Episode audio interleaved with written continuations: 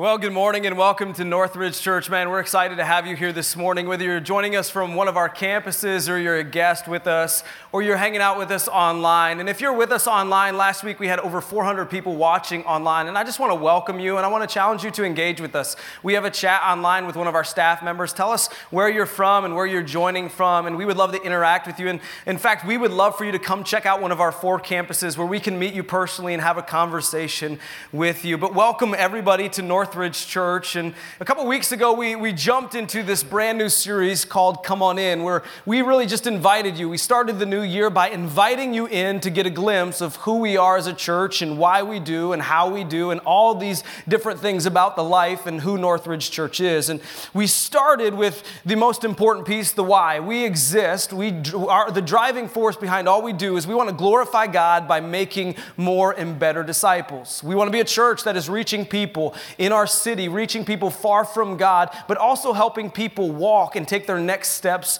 with God.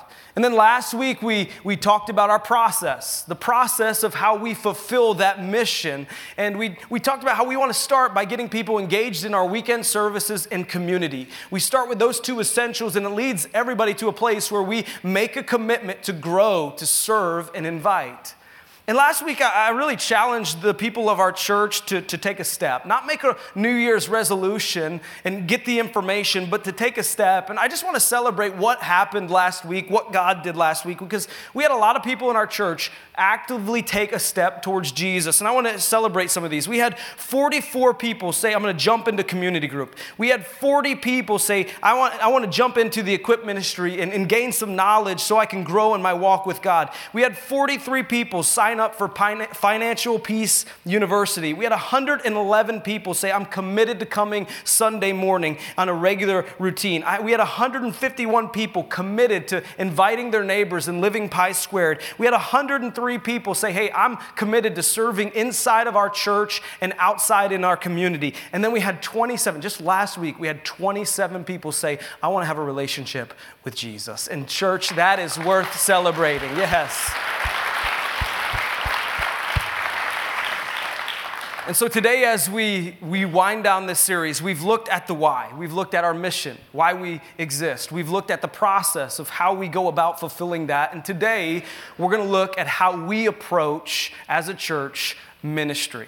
You know, my wife and I, we would, would be called DIYers. We love to do projects around our house. My wife writes a blog and all the things that we do around our house. And so we just are always dreaming, thinking of the next project that we could possibly complete or restore in our house. And, and I think that journey started, if you go back about eight years ago, when my wife and I, we were moving from Maryland to Georgia, and we pinched our pennies and we saved as much money as we could to put a down payment on our first home. And so we bought our first home in Georgia, and like like most first time home buyers, we were excited. We were ecstatic to own a home, but as you probably know, that first home you purchase really isn't your dream home. In fact, that you call it a fixer up or it needed some work. And in this house we purchased, if you went down to the basement, it had a finished basement. It was a daylight basement where you could walk outside. And as you got closer to walking outside, there was this room.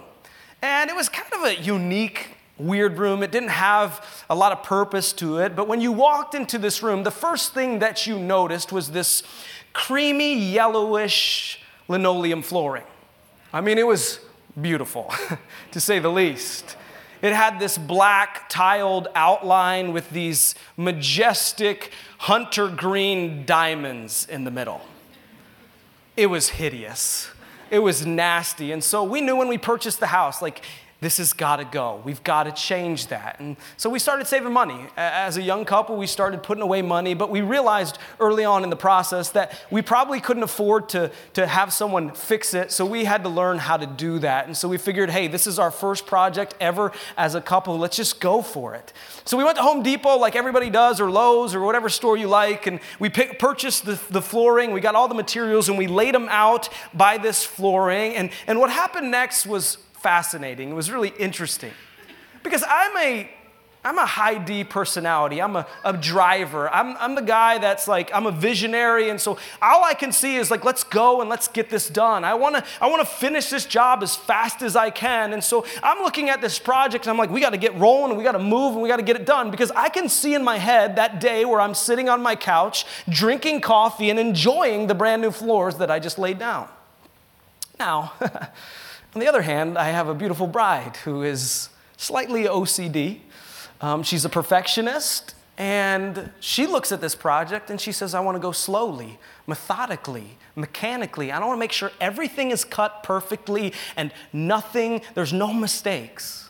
And so we started the project, and I'm like rambling and, and putting down floors and going, and my wife is coming behind me, like, Drew, you're not doing it right. You missed that cut. What is going on? And I don't know how, but by the grace of God, we finished the project and we remained married. Praise the Lord, only God. But isn't it fascinating that two people can look at the exact same thing and approach it completely differently? And that's how the church is. I mean, there's a thousand churches, thousands of churches all across America.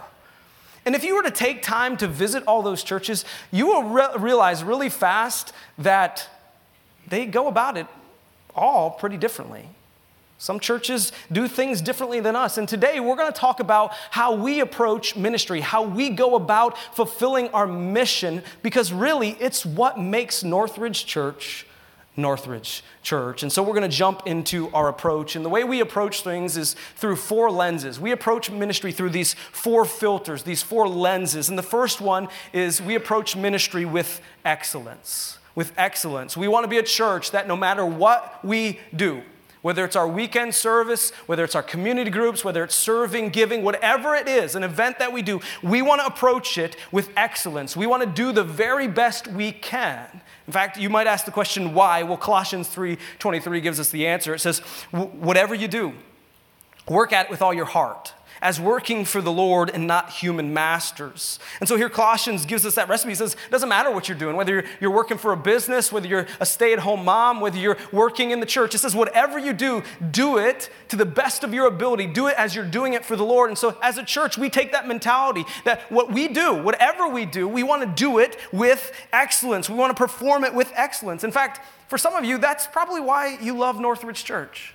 Because you can show up here, you can show up here on a weekend and not have that awkward feeling where you know there's weird pauses or things go crazy and no one knows what's going on. No we have services that are intentionally and strategically per, per, uh, performed. We have services with worship that is engaging to the culture around us. And so we want to do things with excellence. We give and do our best because it honors god and inspires people. Why excellence? Well two reasons. It is given in that point. The first one is we want to bring honor to God. I mean, that's in our mission, mission, statement. We want to glorify God. And, and that's why we exist, is to really lift up and honor God. And so we believe excellence honors God's. But secondly, we also believe it inspires people. When you come to one of our community groups or you come to our weekend services and you realize that people worked really hard to make that excellent, hopefully it inspires you to be a part of it. Hopefully, as you hear our worship and you can sing, it inspires you to want to be a part of that. And so, we as a church, we're committed to excellence. We approach ministry through the lens of excellence. And when I was, in, uh, when I was around 18 years old, I was headed to Bible college to jump into se- seminary to learn what it meant to be a pastor. I heard a, a pretty famous guy, he's the founder of Liberty University. He said a statement that really shaped the way I view ministry, shaped the way I, I, I view uh, church in general. And it's Jerry Falwell, and this is what he said. He said, If it's Christian, it should be better. If it's Christian, it should be better. And here's what he means He says, If it has God's name on it, if it represents God, it should be better. And we believe that at Northridge Church. What we do, we should do it to the best of our ability because we don't serve a God who just does ordinary things. We don't serve a God who just does okay things. We serve a God who is excellent and perfect and flawless. And so we want to represent him well as a church. And so we do everything we can with excellence. And just to give you maybe a little inside scoop to, to my heart as the lead pastor of Northridge Church, I have this dream, and maybe this is being fulfilled a little bit already, but I have this dream that, you know, people outside in our community, People who don't call Northridge home, or even people who say, you know, I don't really want to have anything to do with God, or I don't really care about God. I pray those people, when they look at the organization of Northridge Church, they would say, you know what, man, they treat people excellently. They love people with excellence. They do everything they can to the best of their ability. And I might not know much about God, and I might not even care about God, but I wouldn't mind working at an organization like that. It's a dream I have because we do and we look through ministry through this lens of excellence. But that leads us to the second lens of simplicity. We do things and we approach ministry with simplicity. The reality is, is if we want to do things with excellence, it causes us, it causes us to say no to good things in order to keep our focus on the best things. And so we as Northridge Church will never be the church that offers thousands of events. That's just not who we are. We will never be the church that offers a million different ministries for every single phase of life. That's just not who we are because we hold to the roots of excellence, which leads us to make simple choices. And some of you, you, you would say, man, I, I love Northridge Church for what it is. But you have to understand what it is and what you love about it is because of what it isn't. What it isn't. You love Northridge Church for what it is because what it is is because of what it isn't. And here's the reality we will do few things well rather than many things with mediocrity. We will do a few things well. We will focus on the best things, the main important things. I mean, last week we talked about our process of fulfilling our mission. And if we have all these kinds of ministries and all these kinds of events, we believe it blurs what's important. And so we want to keep people focused on what is important by doing the things that we believe are the main things the best. And I don't know about you, but I grew up in the church. Man, I, I grew up in a, a small Baptist church and it's really shaped the man I am today. But one tension I always had with the church growing up is we were always in church. We were always at the church building. I mean, growing up, I was in church on Sunday morning and Sunday night. I was in church on Tuesday for Awanas. I was in church on Wednesdays, Wednesdays for youth group. I was in church on Friday or Saturday for some kind of event. And I had this tension in my heart because the, the, the, the, the pastor would tell us, hey, we got to be loving our community. We got to be loving on our neighbors. And I'm like, how in the world am I supposed to love my neighbor when all I do is spend my time inside the building of a church? And we don't want that for you. We want, the reason, one of the main reasons why we value simplicity is we want to leverage your influence in your community. We want you to live pi squared. We want you to be loving outside the walls of what we call church. We want you to be investing in your neighbors and your coworkers. And you can't do that if you find yourself in the building of a church on a regular basis. And so we want to leverage you out and send you out on Sunday and equip you to love on your community. The other tension I had is with the church is, man, being in the church so much, I just felt like the church pulled my family apart.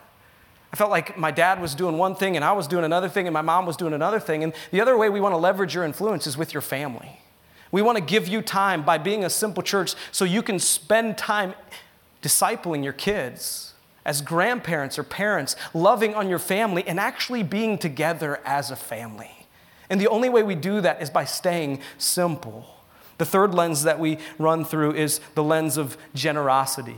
We start with excellence and simplicity, and it leads us to generosity. We want to, as a church, lead the way in generosity. Just last year, 2017, we gave over $400,000 away to our community and to people who are hurting around the world. And we believe that. We believe we want to be a generous church because, man, here's what I know. I think one of the biggest rifts with people about the church and maybe you find yourself here. Maybe this is you, where you know, maybe you got burned by a church before, or, or maybe you just you have questions about the church. But I think one of the major hesitations with people jumping in and being a part of a church is because they believe the church only cares about money.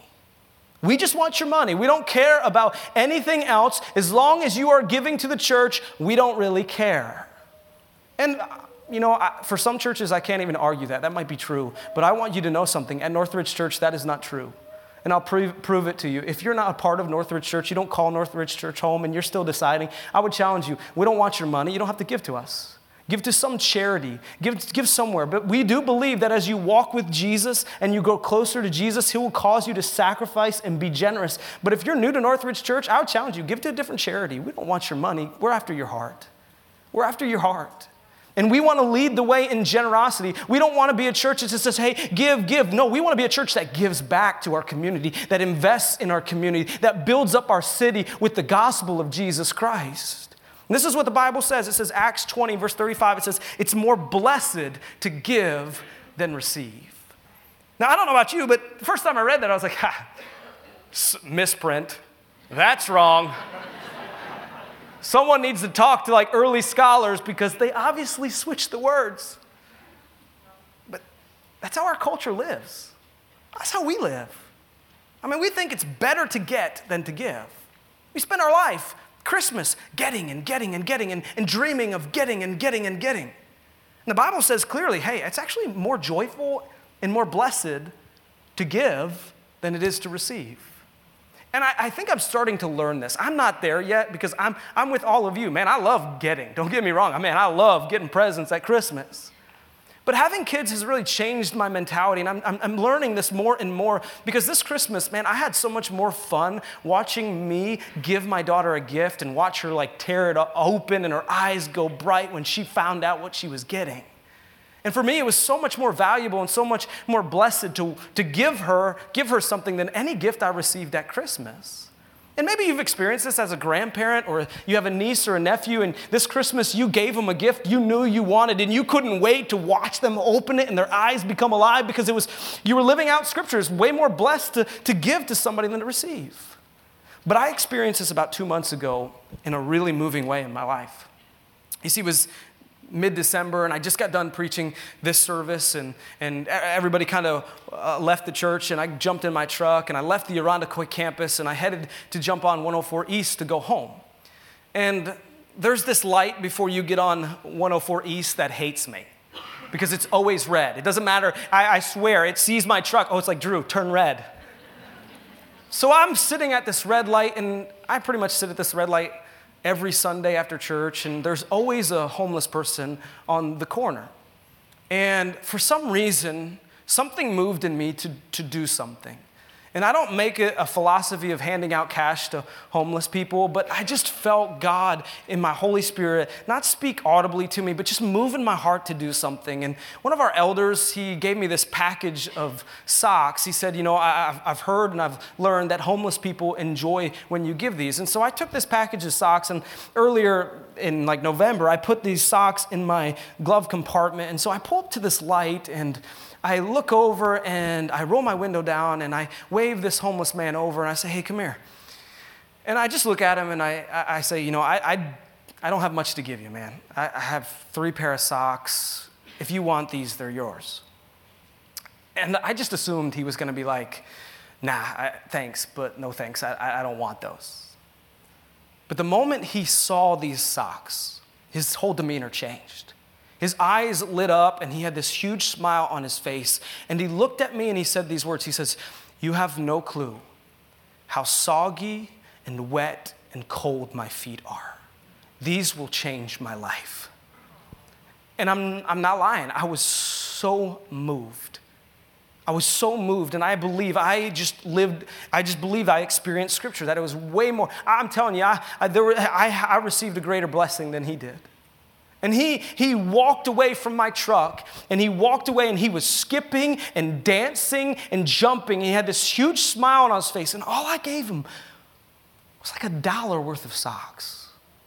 And the Bible became alive to me. And here at Northridge Church, we value joyful and sacrificial giving because it reflects the heart of God. When we are generous as a church, when we live generously, we reflect who God is and the very heart and nature of God. We see this in John 3 16, one of my favorite verses, one of, a profound verse that says, For God so loved the world that he gave. He gave, and he didn't just give an ordinary gift. He gave his very best. He gave his one and only son to come, live a perfect, flawless life, to die on a cross for my sins and your sins so that we could have life everlasting if we would just surrender and believe in him. Man, because God was generous, we as a church, we want to live that way. We want to be generous with our community and the world. And so we view ministry through the lens of excellence, through the, the lens of simplicity, through the lens of generosity, and then fourth and finally, the lens of relevance. We want to be a relevant church. We want to be a church that speaks to things that are going on in our community now, not 10 years ago. We want to be a church that speaks to what you're struggling with and what you're dealing with and what I'm dealing with on a regular basis. And we find this example in 1 Corinthians chapter 9. Paul says this He says, To the Jews, I became like a Jew to win the Jews. To those under the law, I became like one under the law, so to win those under the law. To those not having the law, I became like one not having the law, as to win those not having the law. To the weak, I became weak to win the weak. I have become all things to all people, so that by all means, by all means, I might save some. And here you see this beautiful example of a, a, guy named Paul, who was the forefront or the leader of the, the Christian movement in the early Christian church, where he says, Hey, I adapted to the culture around me to be relevant so I could speak truth to the culture I was living in. He became like those not under the law, he became like the weak to speak to the weak. And we as a church, we want to be relevant. We don't want to be a church when you walk in our doors and you're like, oh, same old, same old. Every church is the same, boring and irrelevant. We don't want to be a church that speaks to problems 10 years ago, but we want to engage with what's going on in culture today. But here comes this tension. You might even feel it. Because a lot of people believe you can't be culturally relevant and scripturally accurate. You see, there's this tension here. But here's how we fight this tension we will engage with culture within the parameters of biblical authority.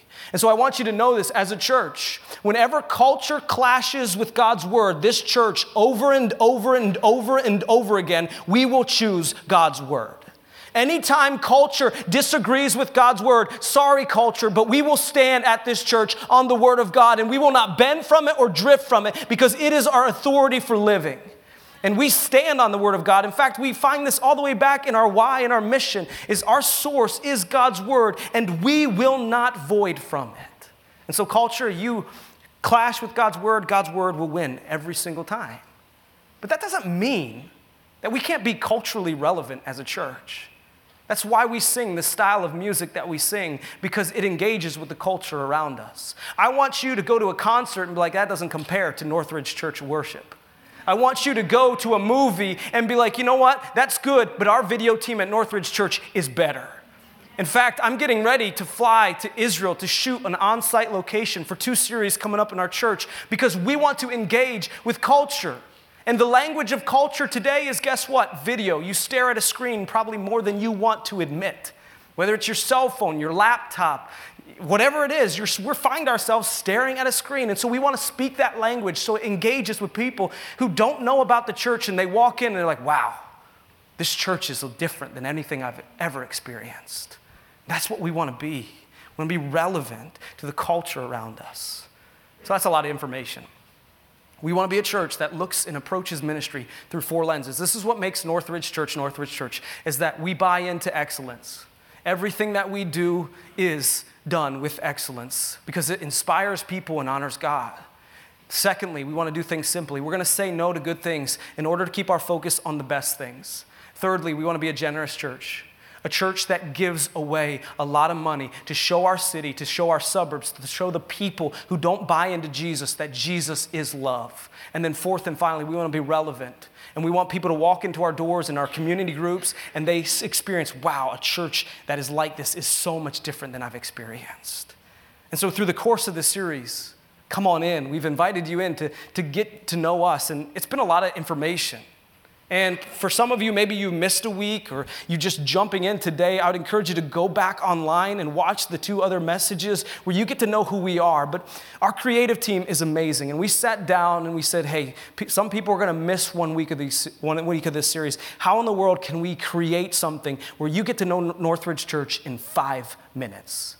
And so our team met and we came up with a video that's five minutes long that gives you a glimpse of who we are and we want you to know. And as this video plays, volunteers are going to pass out a card. Hold onto that card. We're going to use it later. Check out this video. Whether you're just checking out Northridge Church or you've been coming for years, we want you to know what our church stands for and what it's all about. The DNA of Northridge starts at its core. At the core, you will find our mission this is the heartbeat behind all that Northridge Church does.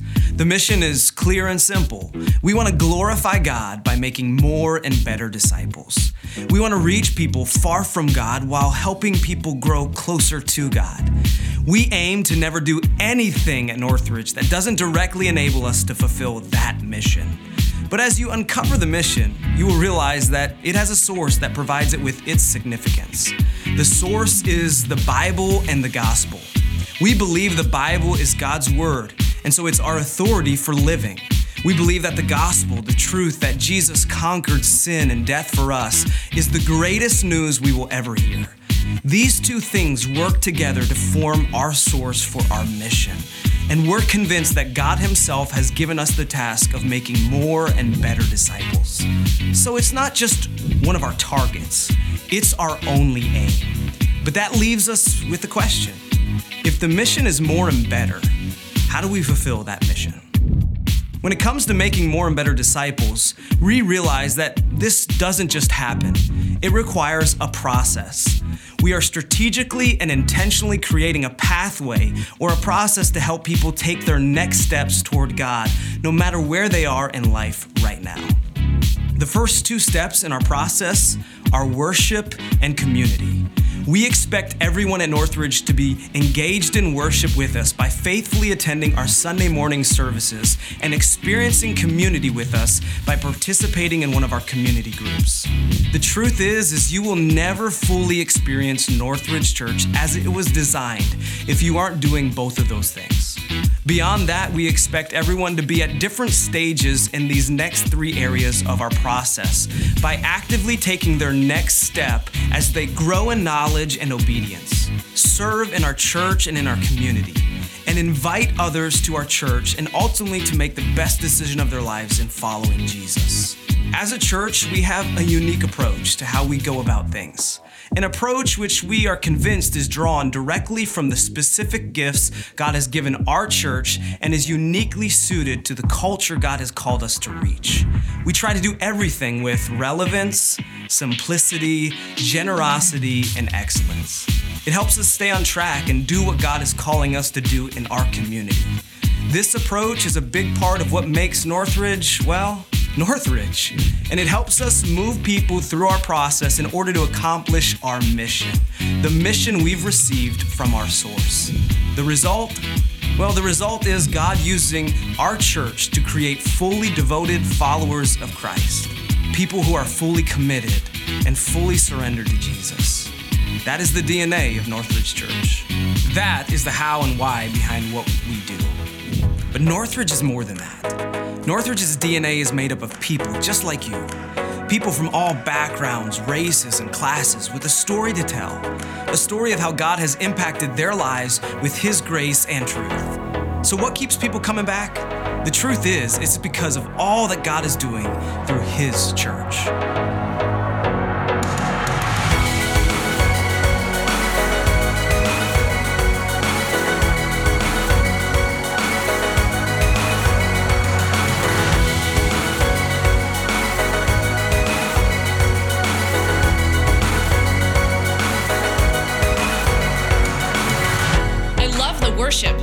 People love one another. A caring and loving family. God centered. I feel loved. Seeing people get closer to Jesus no matter what age. Coming on Sunday is the highlight of my week. Seeing broken lives really changed. I don't feel judged or beneath anyone here. There's hope. They've walked alongside me, even at my lowest point. My kids love it here. I feel like Northridge is my second home. The welcoming environment. Seeing my children grow. The music and the teaching. NYM. They always point me to my Savior. I love the community. Stories of life change. I know that Jesus is with me. Being a part of a church where Christ is center. Community changed lives. No judgment zone. Come as you are. They've helped each one of my kids love God more. People care about who I am. Consistent biblical teaching. Northridge is home. Definitely the coffee and donuts. Seeing broken lives really changed. The desire to share the gospel. I have a better relationship with my wife. I feel very welcome and comfortable here. The excellence. The worship. The community. The people.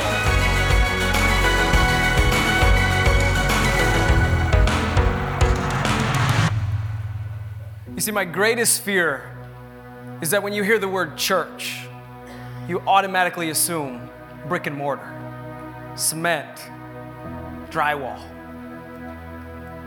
One of my greatest fears is when you hear the words Northridge Church, you'll think of a movie theater in Greece in Henrietta, a school building in Webster, and a building in Irondequoit. You see, the truth is today, if you're, if you're a guest at Northridge Church or you're checking us out and you're getting to know us, what makes Northridge Church so special, special has nothing to do with the programs that we offer. It has nothing to do with the services, but it has everything to do with the hearts and the people that make up this great church. People who consistently sacrifice to love their neighbors.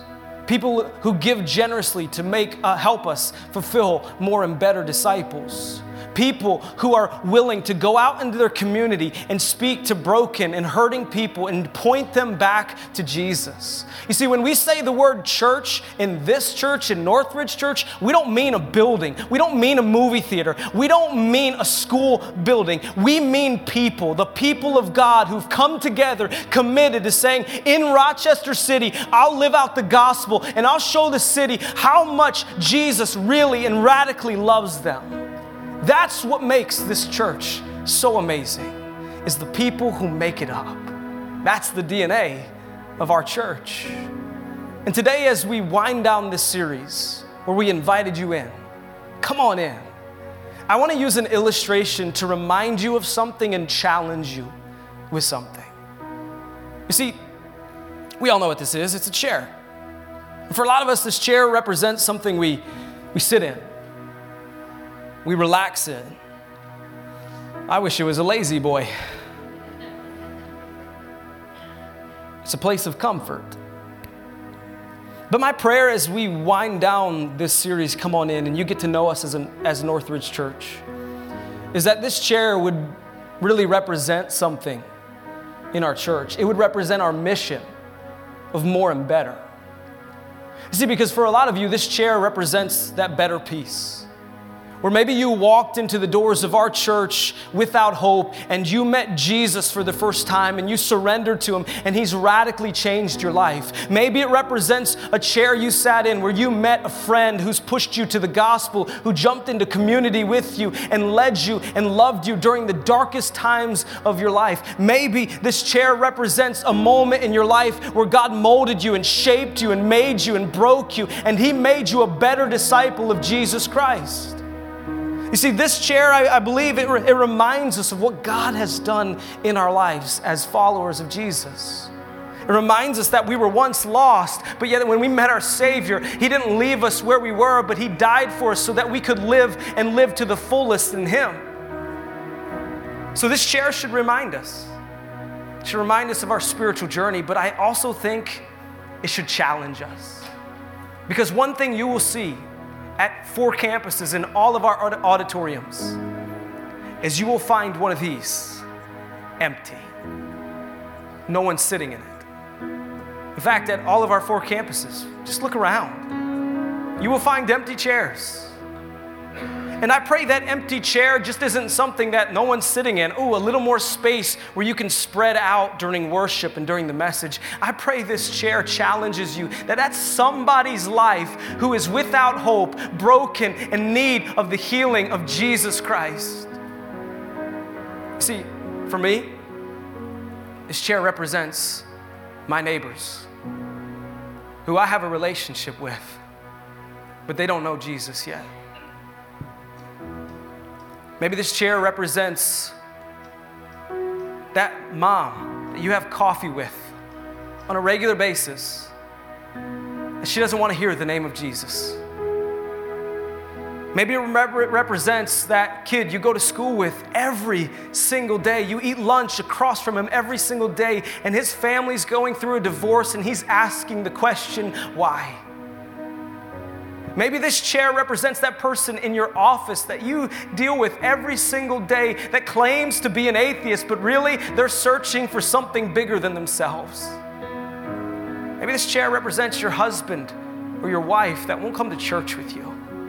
somebody in your family who doesn't want to know Jesus. I pray when we see this empty chair in our church, it would motivate us, would challenge us to not just be a church that finds ourselves in the walls, but when we leave here on Sunday, God would equip us and He would motivate us to live out the gospel in a broken and, and hurting city, that we point people to Jesus. And so you were given a card when that video played. And on that card, I'd ask you just to pull it out. It says a question. It says, Who will you invite to come on in? Who is that person that represents this chair that you know, that you have influence with in your family, a coworker, a person in your dorm or in your class or uh, in your family that you would say, hey, God, use me. Use me to encourage them, to love them, to point them back to you. And so in our service, I want to give you a moment to write that family down, to write that person's name down, and to pray over them that you would pray, God, give me an opportunity to use me to point them to you. And as we end our service, man, I would just really encourage you to not just let that card slip away. Something we did here on Sunday was awesome, cool. But you take it home with you and you put it somewhere where you're gonna see it every day. Maybe your fridge. Your fridge or your dash of your car, your locker at school, your office cubicle, wherever you would see it every day. And it would be a reminder to you to fall on your knees before a God who loves you and say, Use me, God, and help me to encourage this person. Because at the end of the day, we can have the coolest mission statement ever. But more and better is empty without people. More and better is just a saying without people. It's useless. And so, right now, I'm going to give you an opportunity where you can pull that card out, you can write that name down, and you can pray over that name. You go ahead and take this opportunity right now to do that.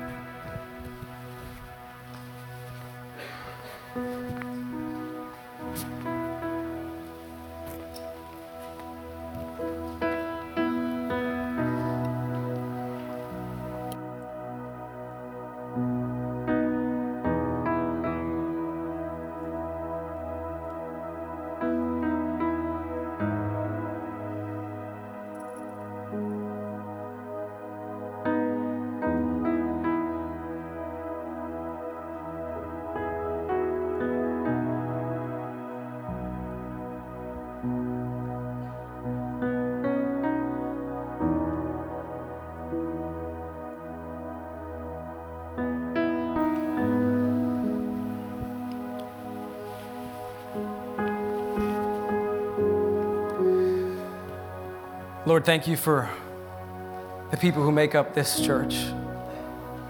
Thank you for their sacrifice, their commitment, their love for you. And God, I pray for my neighbors right now, God, that you would use me to boldly live out the gospel so they could see. That you give me opportunities to show them the love of Jesus. And God, I think of every name and every family and every person that is listed on a card in all of our auditoriums that God, you would give us moments, opportunities, holy collisions to love, to encourage, to speak truth, to guide, to hug, to just love. Maybe we be a church that doesn't walk out of these doors satisfied, but that we would leave here on a mission to reach more and make better disciples of Jesus Christ. We love you. In Jesus' name, amen.